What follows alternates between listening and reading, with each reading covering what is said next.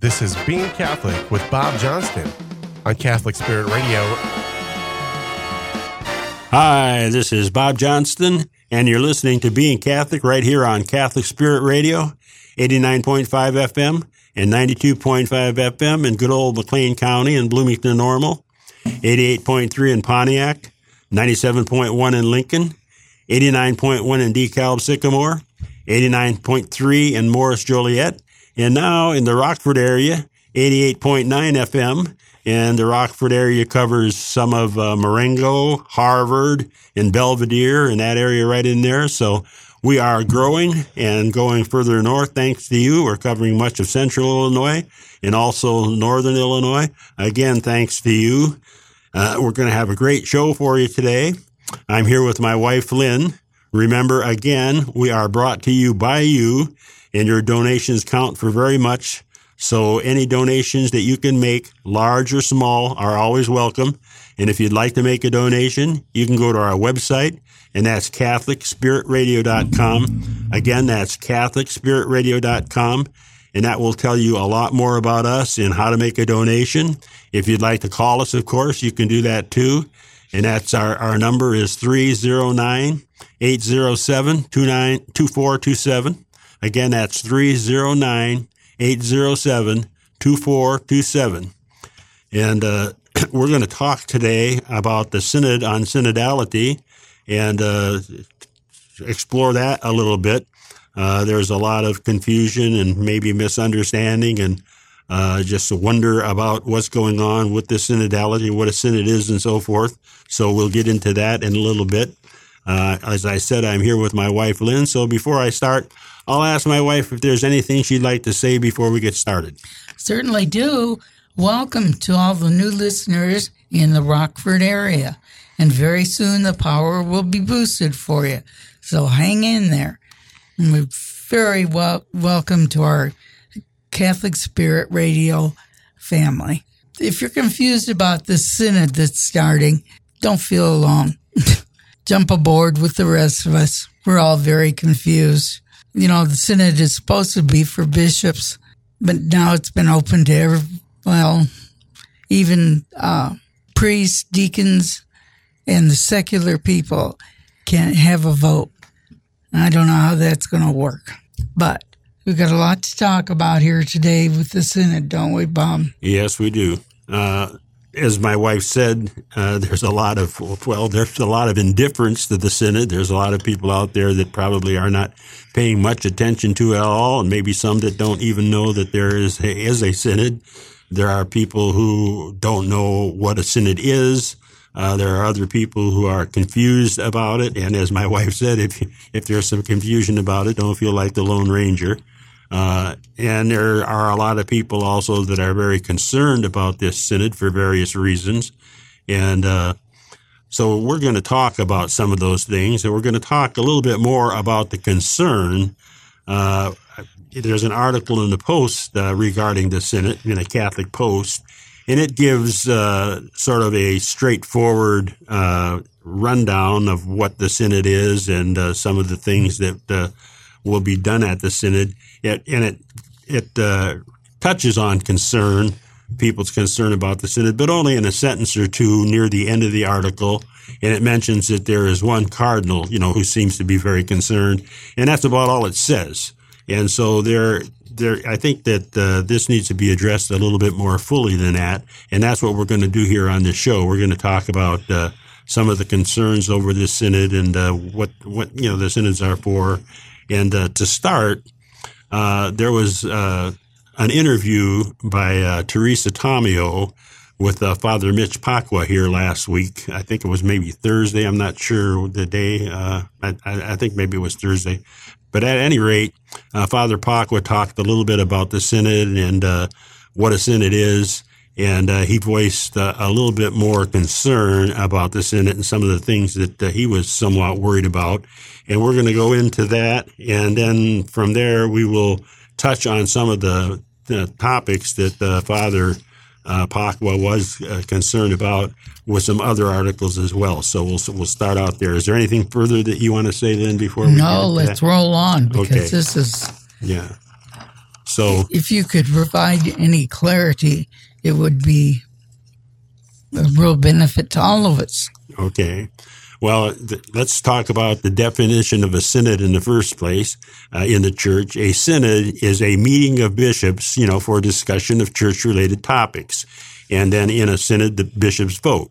And uh, there were synods in the early years of the church, I think, as back as far as the fourth century.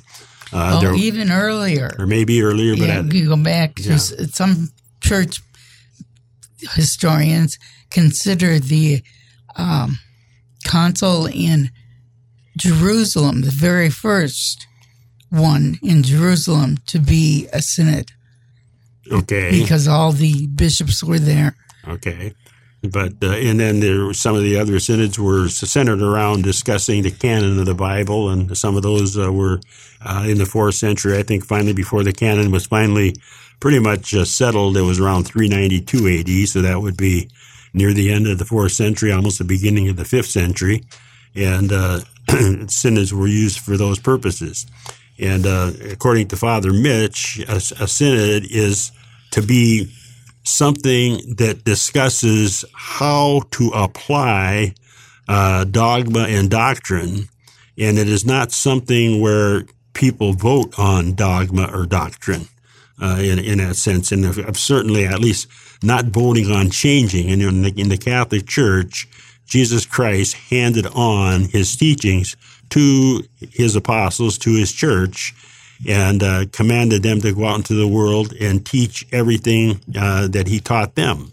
And so we have a a uh, body of the faith uh, that is handed on from uh, earliest times all the way down till now, and the dogmas and doctrines that develop from that body of faith cannot be changed. They can be understood better. They can be expanded. We can apply them uh, in different ways to the world and so forth.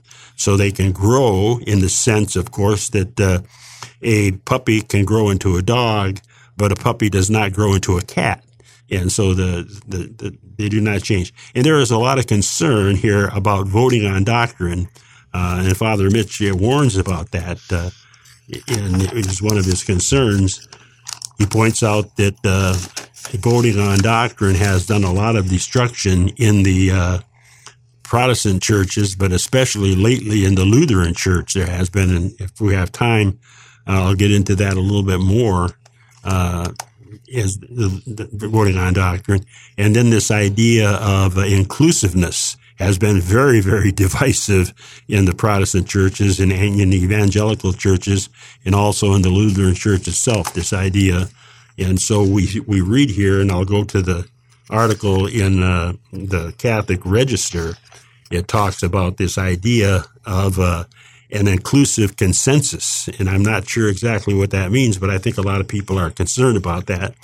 And uh, we will do some reading also uh, from the uh, Remnant newspaper, and they have an interview in there with Cardinal Müller, who's very concerned about this uh, synod so you know we'll we'll go over that as well. So. Uh, and the the idea of a synod, of course, is old, but as my wife pointed out, as Lynn pointed out, the modern synod here is including uh, not just the bishops. In, in in all earlier synods, the uh, bishops were the only ones voting in a, in the synod. Other people could be present, and you could have laity and so forth present, to put their input in because the, you know the church was exploring various problems of the day and so forth in uh, the years uh, you passed and you know on down till now. And uh, when they did that, of course, there would be people there that would be talking about issues and so forth, so that the bishops could get a good idea of all different points of view. But it was the bishops alone that would vote on things, and mostly the voting would be on how to apply the doctrine that was handed down by the church. And I think one of the key things that we have to remember uh, with this idea of everybody voting, I mean, that may sound good uh, to a lot of uh, people, modern people, with this idea of democracy and so forth, and everybody should get it, not only be heard, but should get a vote and have a say so. But we should seriously remember that the Catholic Church is not a democracy the Catholic Church is a hierarchy. And Jesus Christ was not the president of some democratic organization. Jesus Christ is a king and his, he established a hierarchical church and he gave a body of faith to that church and a number of doctrines and, and dogmas, and that was to be handed down uh, untouched. And I think Lynn, there's an article. I mean, in was it in Galatians? Uh, you have yes. that there that you yes, might want to. Yeah, you might want to point that out. Uh, what Paul warned Timothy about, I believe. Yes, uh, in the letter of Paul to the Galatians, in the first chapter, and verses six through two through eight, and it says. Not that there is another gospel. Oh, anyone turning to a different gospel. Not that there is another gospel, but there are some who trouble you and want to pervert the gospel of Christ. But even if we or an angel from heaven should preach to you a gospel contrary to what we preach to you, let him be accursed. Uh, exactly. He was warning about changing dogma and doctrine from that very earliest time. And I think he also, you know, in, in Timothy, he, when he was teaching Timothy, he pointed that out to Timothy that, uh, you know, when, when you're in doubt about something, remember who you have learned it from and who handed on to you and what you were told. And uh, no matter what somebody else says, if it doesn't correspond to what you've been taught, then don't listen to it. And so, and there's a number of warnings in, in scripture in different places about the danger of, uh, people accepting that, a different right, doctrine. People yeah. that might come along pushing a different doctrine. And, and that happened a lot. We have to remember as the Bible, the scripture was being, uh, uh, canonized back at that time as they were trying to determine what was, uh, uh inspired and what was not inspired. Uh, there were a lot of people uh, that were false prophets and so forth, trying to use the new religion of Christianity to advance their own causes. And they would push all kinds of things that, and ideas and so forth that would be contrary to what Christ taught. And the church had to very carefully sort that out and be very careful in handing on exactly what they were commanded to hang on and excluding everything else. And that's in effect how we got the Bible. Uh, you know, we won't go into that any further, but uh, there will be a course here coming up on the Bible that uh, you might be interested in, and, and, a lot of those things will be talked about.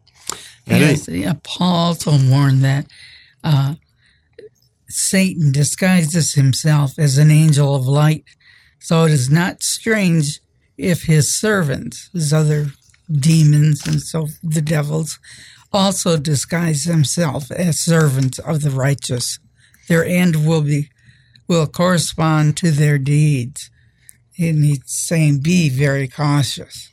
And then uh, synods were suspended for quite some time. According to uh, Father Pacwa, he pointed out that uh, you had the Protestant Reformation. And uh, the Protestant Reformation caused the Council of Trent to come into existence and to refute and to deal with the the so the Protestant you know, and I always call it the so-called Reformation because actually the Catholic Church had its own Reformation because the church, of course, always needs reforming. And that's what we're talking about even today in this synod here. There's reforms that need to be made. Any, any big organization always does. But uh, the Council of Trent was established for that purpose. And the Protestant Reformation actually became a, not a reformation, but a revolution and a leaving of the church. And so uh, I always say the you know so-called Reformation, and some people disagree with that, but I think it's it's accurate. Uh, the fact is is that uh, the Protestantism didn't reform the church so much as leave the church, and the the, the church itself reformed. Uh, the, the, reform went on within the Catholic Church itself through the Council of Trent, and then uh, in 1965, uh, Paul VI reestablished you know ongoing synods again And uh, synods were designed, again, on how best to apply our Catholic doctrine in the modern world and how best to address the problems of the modern world. And of course, we have a lot of problems with the uh, woke establishment. We have the problems of transgender. We have the problems of same-sex marriage. We have the problems of LGBTQ. And uh, all of these kinds of problems affect the Catholic Church and how best should we deal with this? But the thing is, is again, we should always remember that the, the church is not out and shouldn't be out to change doc. We don't vote on changing doctrine. We don't vote on making doctrine something in dogma. Once dogma is settled within the Catholic Church, that's it. Uh, the deposit of faith that's been handed on, again, can grow in the sense of being understood better and applied differently and applied in uh, ways that maybe are more uh, amenable to modern people, but it cannot be changed. And so that's the big concern that's going on here. Uh, so yeah, there seemed to be a push, especially by some uh, German fractions in the church, to change the doctrine. Well, the thing is, is also Lynn, Father Pacwa talked about that. He said that one of the things in the German church is we have to understand is that in Germany, the state uh, actually uh, funds churches. Right. And so the Catholic Church, being one of the biggest, you know, church organizations in Germany, gets a lot of funding from the government. I think Father Pacwa said actually it's the second largest industry in Germany. If I, you wow. know, it sounds like to me, but I, I, I, took took that down here in my notes, and I'm sure I heard it correctly. But it hires an awful lot of people and many of those people working for the church, you know, with government funds going into the church are not Catholics. But mm-hmm. at the mm-hmm. same time, they feel that they have a right to have a say so because it's their money being spent and it's their interest in working and so forth. And uh, they can come from all different walks of life and have all different kinds of political points of view.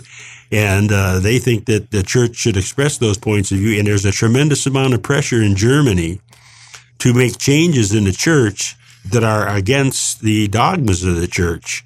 And uh, there's a lot of uh, intent uh, on some of the bishops and so forth in Germany, Germany to try and fudge what those dogmas mean in order to get them changed to please some of the people that are putting so much pressure on them. And Father Pacwa said that's a danger that, that we do get from Germany and we have to watch out for. So we're going to have to stop here and take a break. So stay with us. We'll be right back. You've been listening to Being Catholic with Bob Johnston on Catholic Spirit Radio. You've been listening to Being Catholic with Bob Johnston on Catholic Spirit Radio. Catholic Spirit Radio is hosting their next outdoor rosary event, and you're invited on Saturday, October 7th at 3 o'clock in the afternoon in conjunction with Rosary Coast to Coast and along with a multitude of other people across the United States, we will pray the glorious mysteries.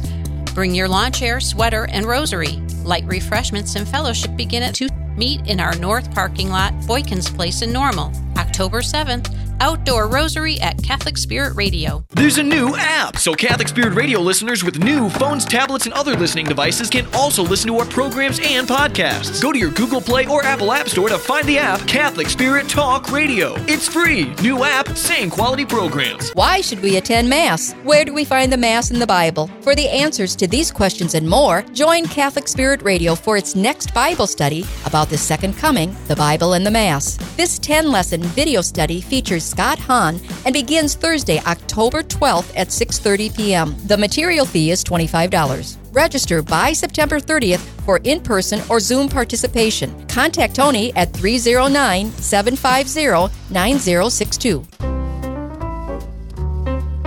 Hi, this is Bob Johnston. You're listening to Being Catholic right here on Catholic Spirit Radio. We're back from our break and we're talking about the upcoming synod uh, that will be coming up here in October and uh, a lot of the concern and confusion and sometimes even indifference about the synod.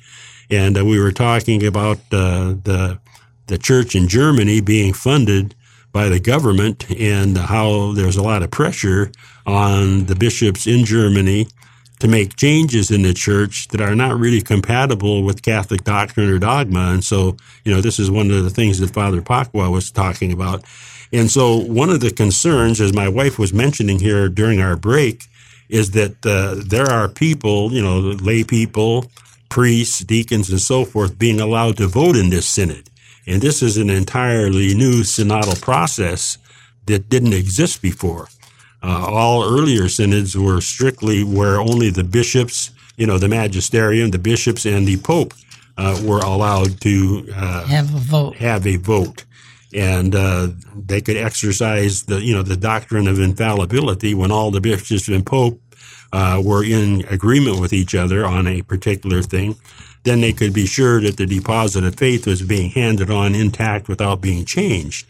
But uh, there are people concerned by allowing all of these others in with the vote. Is this going to somehow or another cause uh, a change in doctrine and a dogma that can't be changed? Or is this going to be cause arguments and so forth? Uh, you know, that could cause trouble within a church itself, uh, trying to resolve these problems uh, when the popes and you know and bishops will not be able to do this on their own. There'll be other votes there to counteract their votes.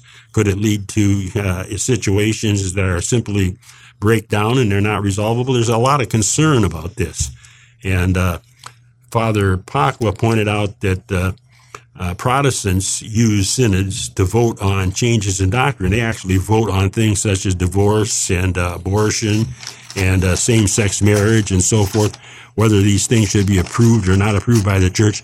Catholics can't do that. I mean, we have to apply our doctrine that's been given to us.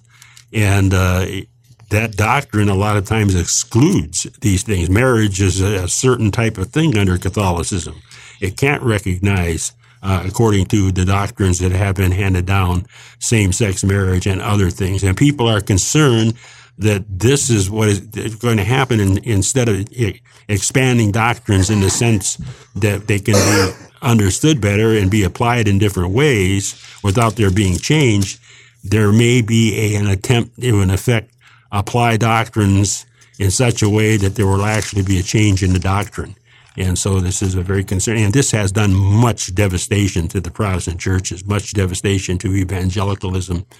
And, uh, especially to Lutheranism, where in this idea of inclusiveness, especially uh, inclusive uh, uh, consensus, came to mean that unless you agreed with the so-called consensus to, uh, of uh, a strong group in the church about inclusiveness, that somehow then you were not inclusive and so, therefore, if you didn't change and become inclusive along the lines uh, of the dominant uh, people in that church, you should get out. And it caused a big split. Instead of this idea of walking together, uh, it caused a split in the church. And so, I'm going to read from uh, the register here an article called Conversing in the Spirit uh, the Synod on Synodality methodology seeks to sidestep conflict. But in seeking to sidestep conflict, the supposedly idea of an inclusive consensus, uh, can that actually cause more division uh, rather than actually sidestepping any conflict? Because it certainly has in the Protestant Church.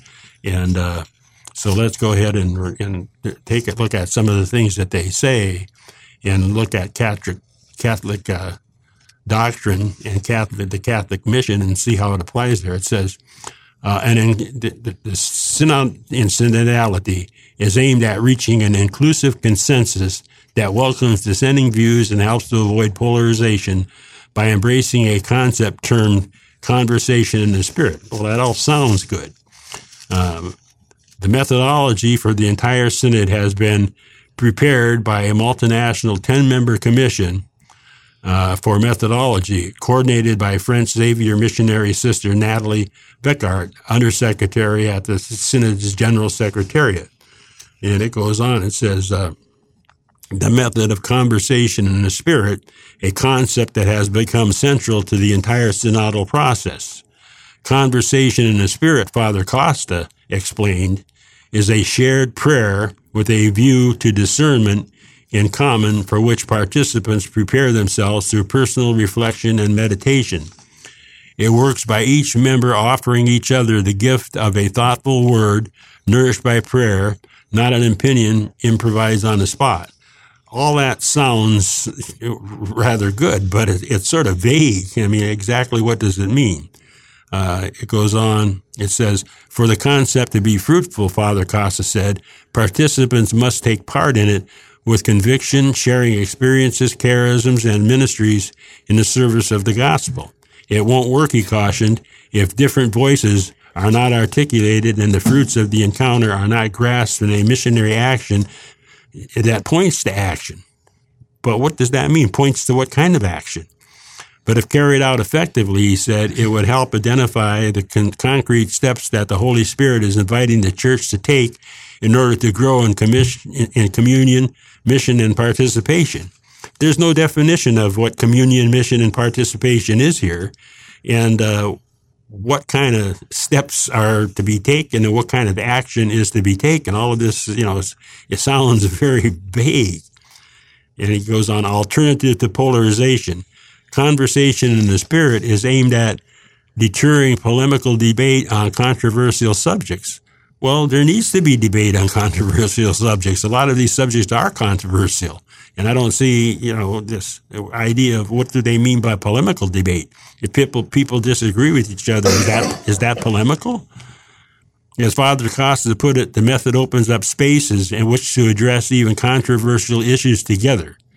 These issues, which he said are debated in society and in the church, can often lead to clashes in person or on social media rather than consider discussion. Well, if this whole thing is supposed to be a discussion rather than an argument or a debate, fine. But that's what a synod is, a discussion. And a discussion already incorporates the idea that people put out different ideas and uh, during the discussion, there isn't expect any expectation of a resolution.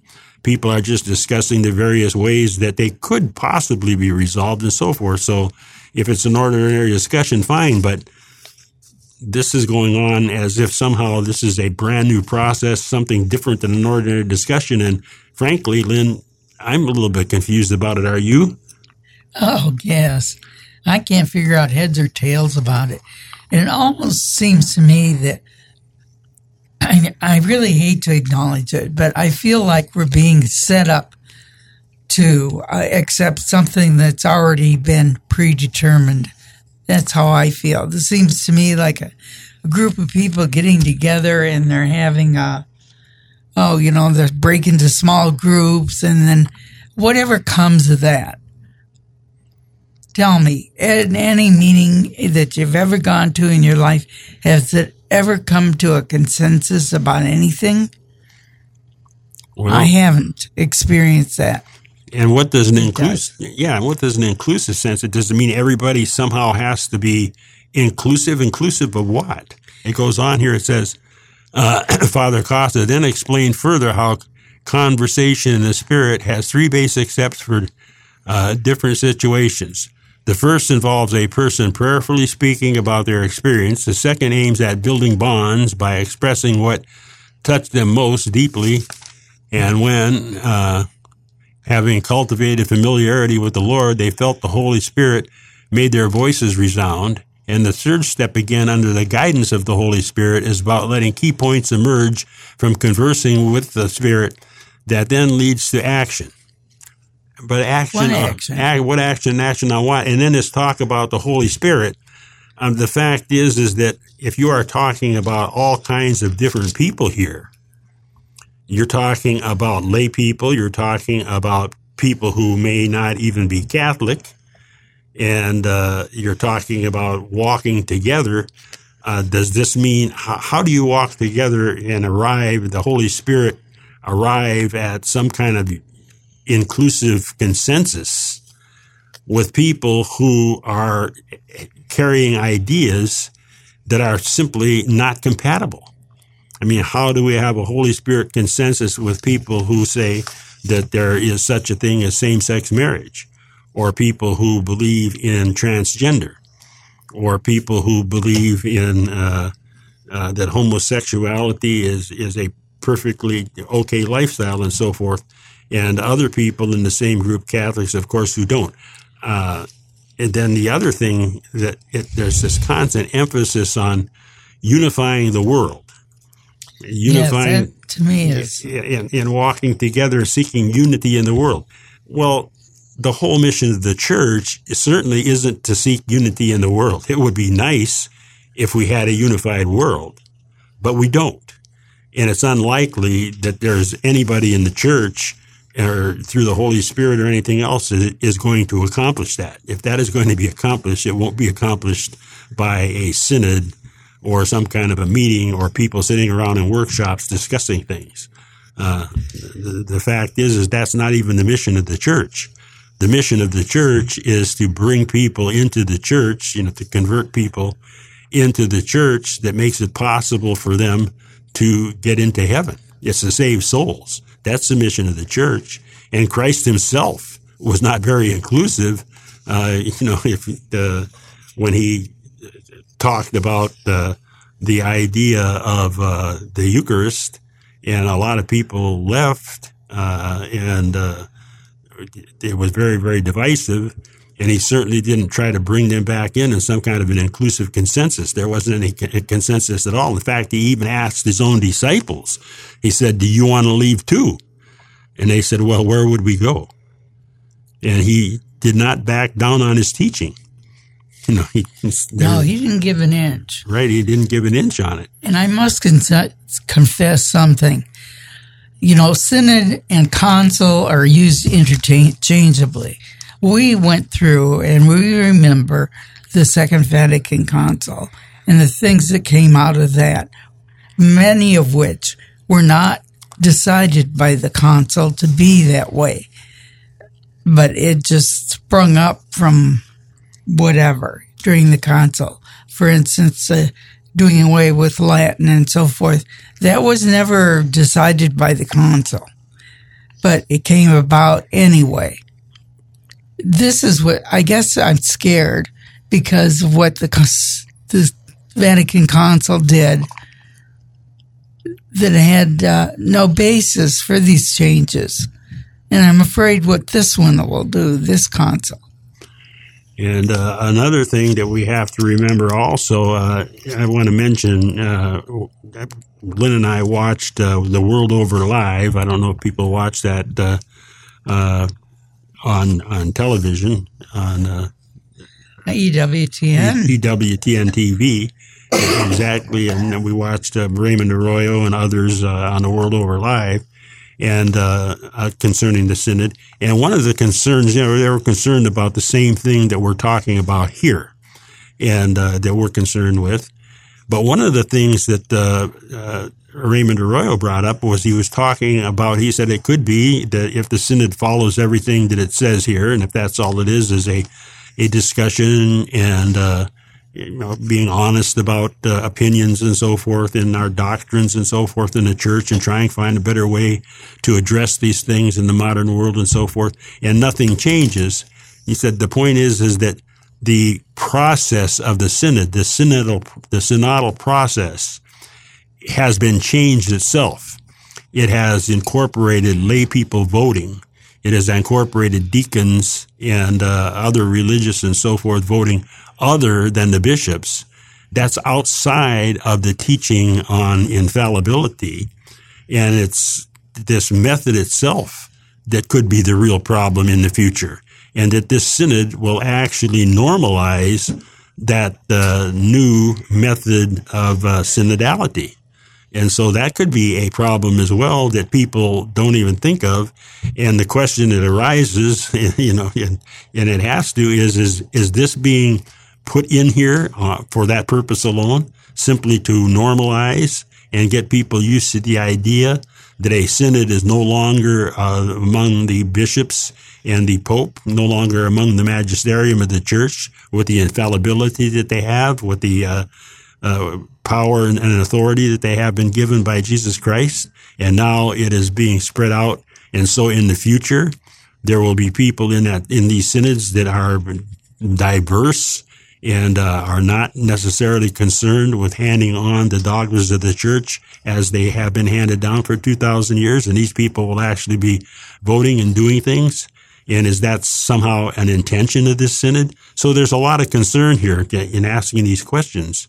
And uh, so, you know, I don't know exactly what the answers are, but uh, you can see the concern. Is there anything further you want to say on that? subject, Lynn. Oh my, I I'm just terribly frustrated because I don't quite understand what the whole point. What you know, why are we doing this? Having this synod in the first place. This really the, there's been no specific thing brought out other than the German bishops want a change in women, have women ordained. They want uh, same sex marriage was blessed. Uh, what's the other one? Things like that. You know, getting something done by consensus isn't natural normally a safe way to do things. I don't think. Well, here's what it says here in this article, you know, on the Synod and the Catholic Register. It says the goal. The goal is to identify concrete steps that the Holy Spirit is calling us to take in order to grow as a synodal church and to develop proposals at different levels from the local to the universal. That sounds, you know, again, that leaves you with an awful lot of questions. That sounds very, very broad. You could drive a, you know, a couple of tanks and a number of semi trucks through something that wide. And he goes on. It says, uh, uh, the fruits of the assembly will be gathered and formulated into a text, and voting will make it possible to capture the consensus among participants. Voted on, you know, uh, will make it possible to capture the consensus among participants. But what consensus, you know, are they talking about? What consensus might there be? But this is not a conclusion, he cautioned, as there will also be the final Synod Assembly in October 2024.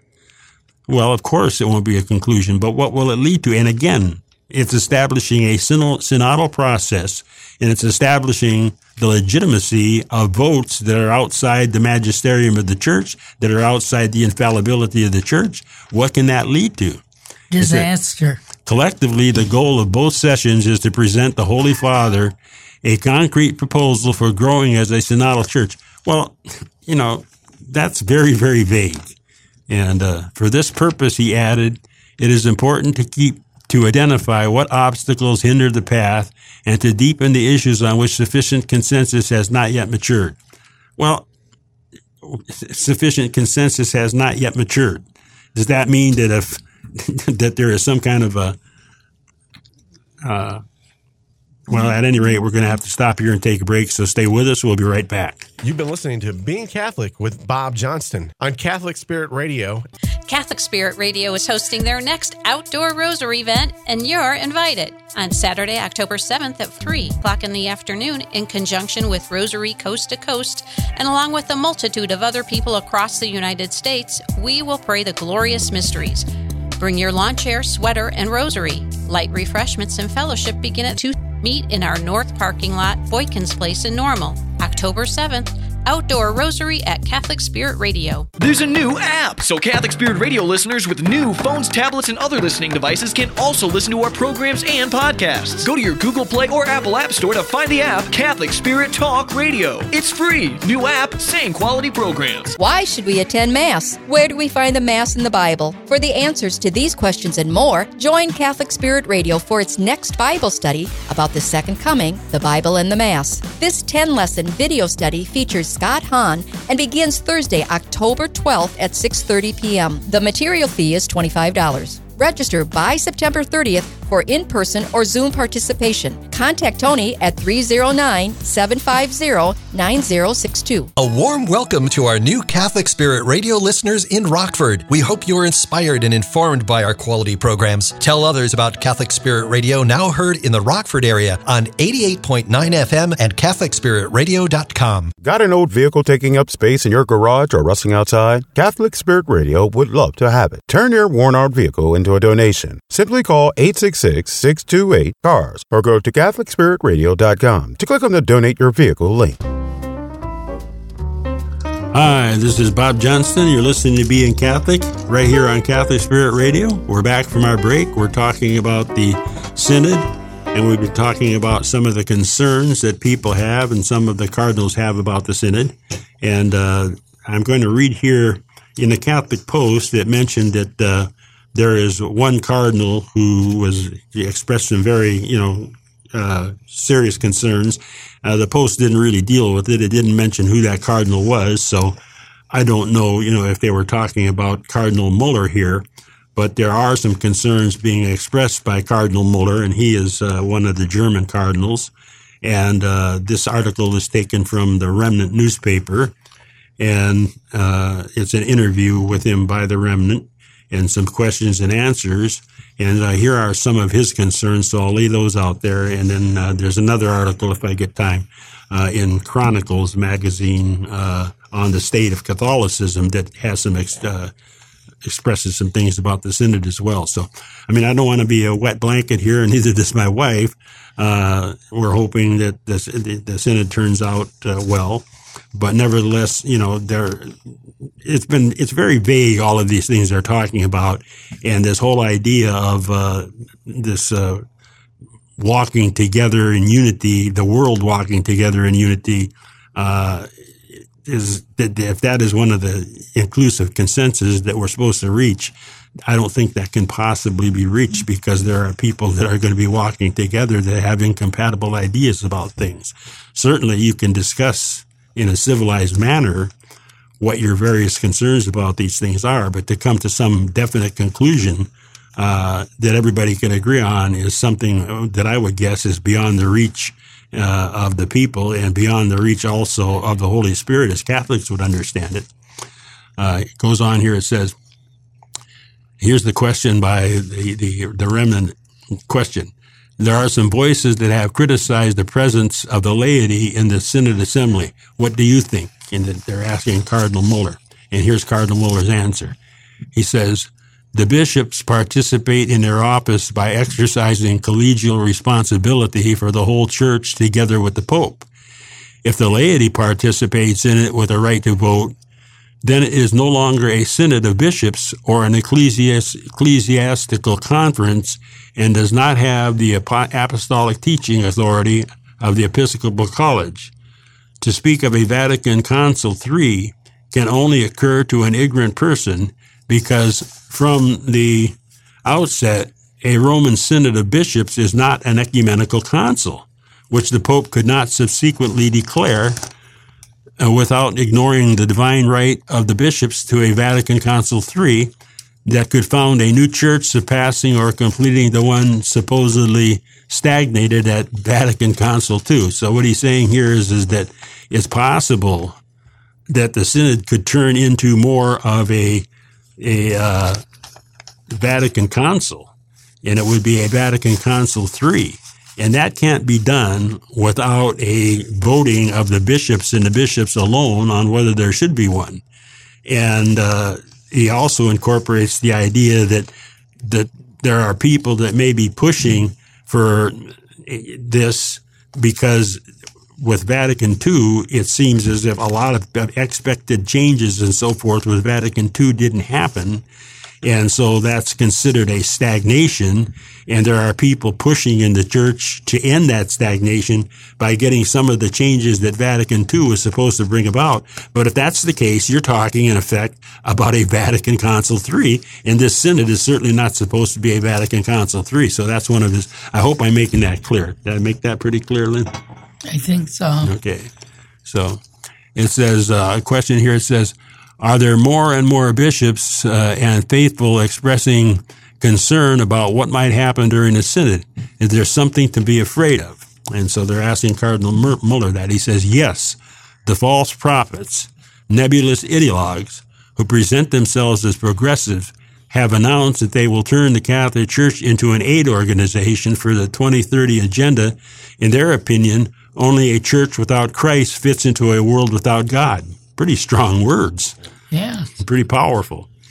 But he goes on. Many young people return from Lisbon disappointed that the focus was no longer on salvation in Christ, but on a doctrine of worldly salvation.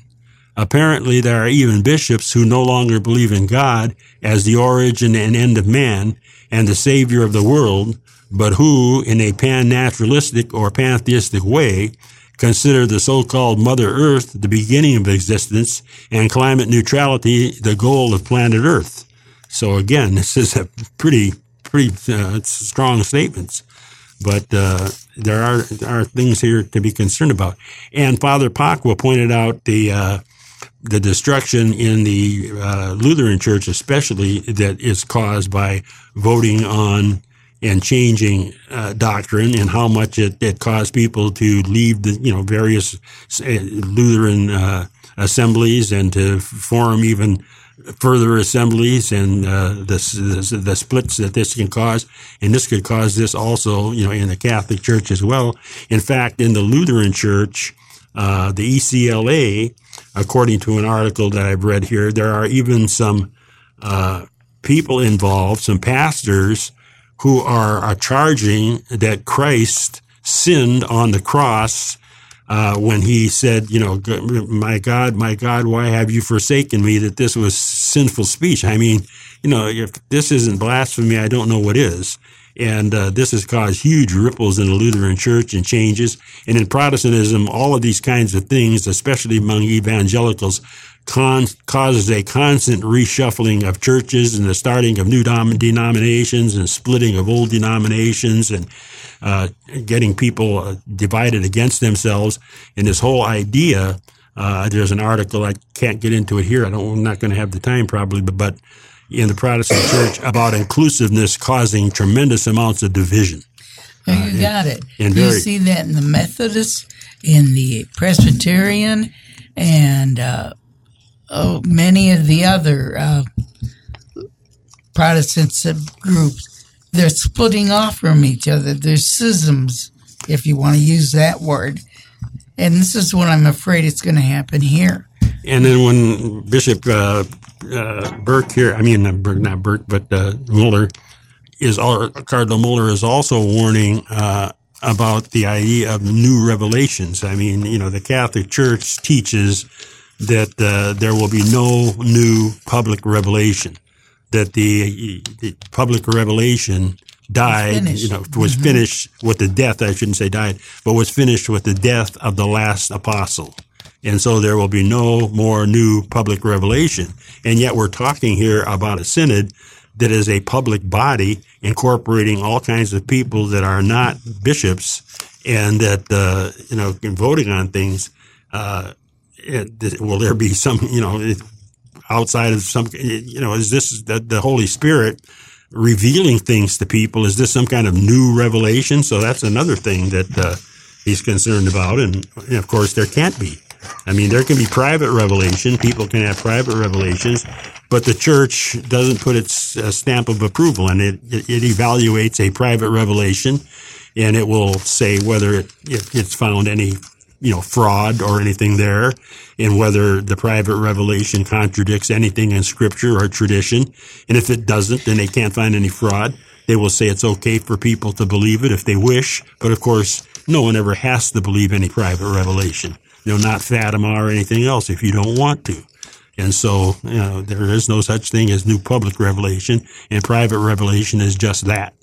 Uh, if, the people have the Holy Spirit give them private revelations at a synod or anywhere else, fine. If those revelations are compatible with the church, it's okay, but it doesn't mean that they can be ever become dogma.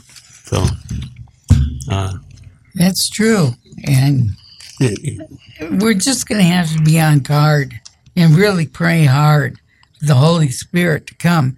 But uh, I don't know. Uh, it seems to me we're going in the direction of one world religion. This idea of bringing all peoples together and this worship of the environment that we're caught in today. But nobody thinks about what the repercussions of all this is. Here's what uh, Cardinal Müller says about that very thing you just brought up. I'm glad you just brought that up because he, I was just getting to what he says about that, about this uh, idea of human unity. He goes, he says, there is an attribution of a new mission to the Holy See to bring about human un- human unity, which does not uh, correspond to anything ever taught before in the Catholic Church.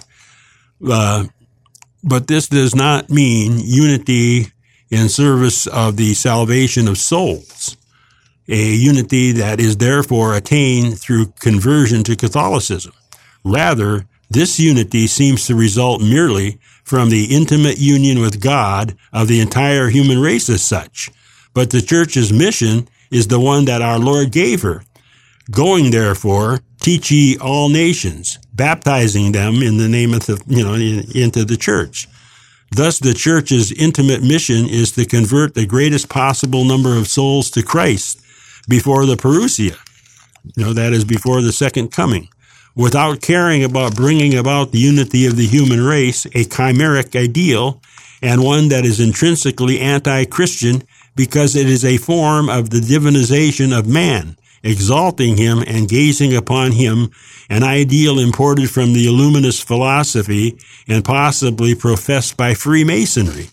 And this whole idea of the unity of man, the, the, the idea that somehow or another people uh, of actually contradicting beliefs and ideas can be somehow or another unified under the doctrines of the in dogmas of the Catholic Church. This is simply not possible. I mean, there's going to have to be changes. I mean, this is what the church asks people to do, to repent, to change, to convert. And he goes on, he said, we would expect today's innovators to use Lumen Gentium to suggest that the church's mission is not to convert souls to Catholicism, but rather to bring about the unity of the human race. And indeed, this is what we see in the instrumentum laboris. This is, he's talking here, this is what we see, you know, in the, the uh, intention of the synod, is that using, uh, Lumen Gentium to suggest a mission that is really not a mission that the church is engaged in and is not a legitimate mission of the church. He goes on. He says, the Synod tells us that the church's mission is not to convert souls to Catholicism, but to construct a community in which relationships are a manifestation of God's love.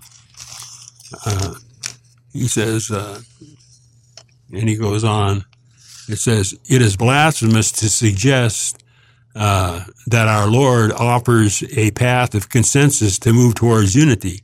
After all, he made it abundantly clear that most souls will reject his hard teachings and go to hell. That's pretty blunt and pretty hard. Yeah. But he did. Uh, he, he, when, and he told his own disciples when they were about to leave, when everybody left, when he talked about the Eucharist and he talked about the conversion, uh, the people said, This is a hard saying. Who can listen to it? And started to leave. He asked his own disciples if they wanted to leave. He wasn't going to stop them. And uh, he said, Here's what uh, was said Enter ye in at the narrow gate, for wide is the gate and broad is the way that leadeth to destruction, and many there are who go in there at. How narrow is the gate and straight is the way that leads to life, and few there are that find it. And that's taken from Matthew 7:13, Matthew 7:13 to 14. So pretty pretty rough stuff that Cardinal Müller is saying here, but right. nevertheless, it's it, very interesting too that those that have been invited to this synod on the whole are people that agree with what Pope the Pope Francis is teaching or what he's thinking about. And so isn't there a consensus there already? I think that's a question that needs to be answered. Father Müller is, or Bishop Müller is cardinal. He is invited, but he's one, maybe one of, he may be the only one that I can think of. I don't know the whole list, but he's one that uh, does not agree. But it seems to me he's the only people that have been invited, the, the majority of them believe the same thing in the same way that this bringing together of all humanity is what uh, Francis is teaching. They are the ones who would have been invited. And again, this is what Cardinal Müller says. Uh, he says, as we know, though most Christians reject at least some fundamental, you know, we're talking here about inviting Christians to this synod you know, if people are baptized into Christianity and Catholic Church recognizes, of course, legitimate baptism of other uh, churches, of the Protestant churches. They are considered Christians, but nevertheless, Müller says, as we know, though, most Christians reject at least some fundamental truths of the Catholic faith. What do all Christians believe about divorce? Well, we know that there are a lot of Protestants that believe that divorce is, is okay. They vote on it. The Catholic Church can't vote on that. The Catholic Church uh, considers uh, that what has God joined together, it can't be put asunder. And uh, it goes on, it says here, LGBTQ matters. I mean, what does the church say about that? How can we agree with the with these kind of matters? How can, how can we approve in any way of that or give that our blessing? Women's ordination, according to the synod, whatever consensus they arrive at will be guided by the Holy Spirit. As we can see from the International Theological Commission's 2018 study on synodality cited above. Uh, you know, how can that be? How can the Holy Spirit uh, somehow or another guide all of these absolutely conflicting and con- you know, you know to- totally conflicting ideas, totally Conflicting contradictory the ideas doctrine together? of the church. Right. So it could be, of course, that the, the, the, the synod doesn't do any of these things, that it doesn't vote on uh, any, it doesn't advocate and make any changes in our doctrine, and that's good if it doesn't. And so that, you know, we hope that uh, those things don't happen. And uh, as uh, uh, Raymond Arroyo pointed out, that still uh, isn't necessarily mean that if that happens, people can let out a sigh of relief and say the thing's over and uh, everything's been preserved because the synodal process itself is being changed here. And that could have bad consequences for the future. So those are some of the things we have to watch for and uh, some of the things that we have to pray uh, do not become problems for the church. And we'll just have to see what's going to happen from there. Trust in God. So we're going to have to stop here and end our Pray program. for peace too, please. Saint Michael the Archangel, defend, us in battle, be our protection against the wickedness and snares of the devil. May God rebuke him, we humbly pray. And do thou, Prince of the heavenly host, by the power of God, thrust into hell Satan and all evil spirits who wander through the world for the ruin of souls. Amen. You've been listening to Being Catholic with Bob Johnston on Catholic Spirit Radio. If you'd like to contact Bob, email bob at CatholicSpiritRadio.com.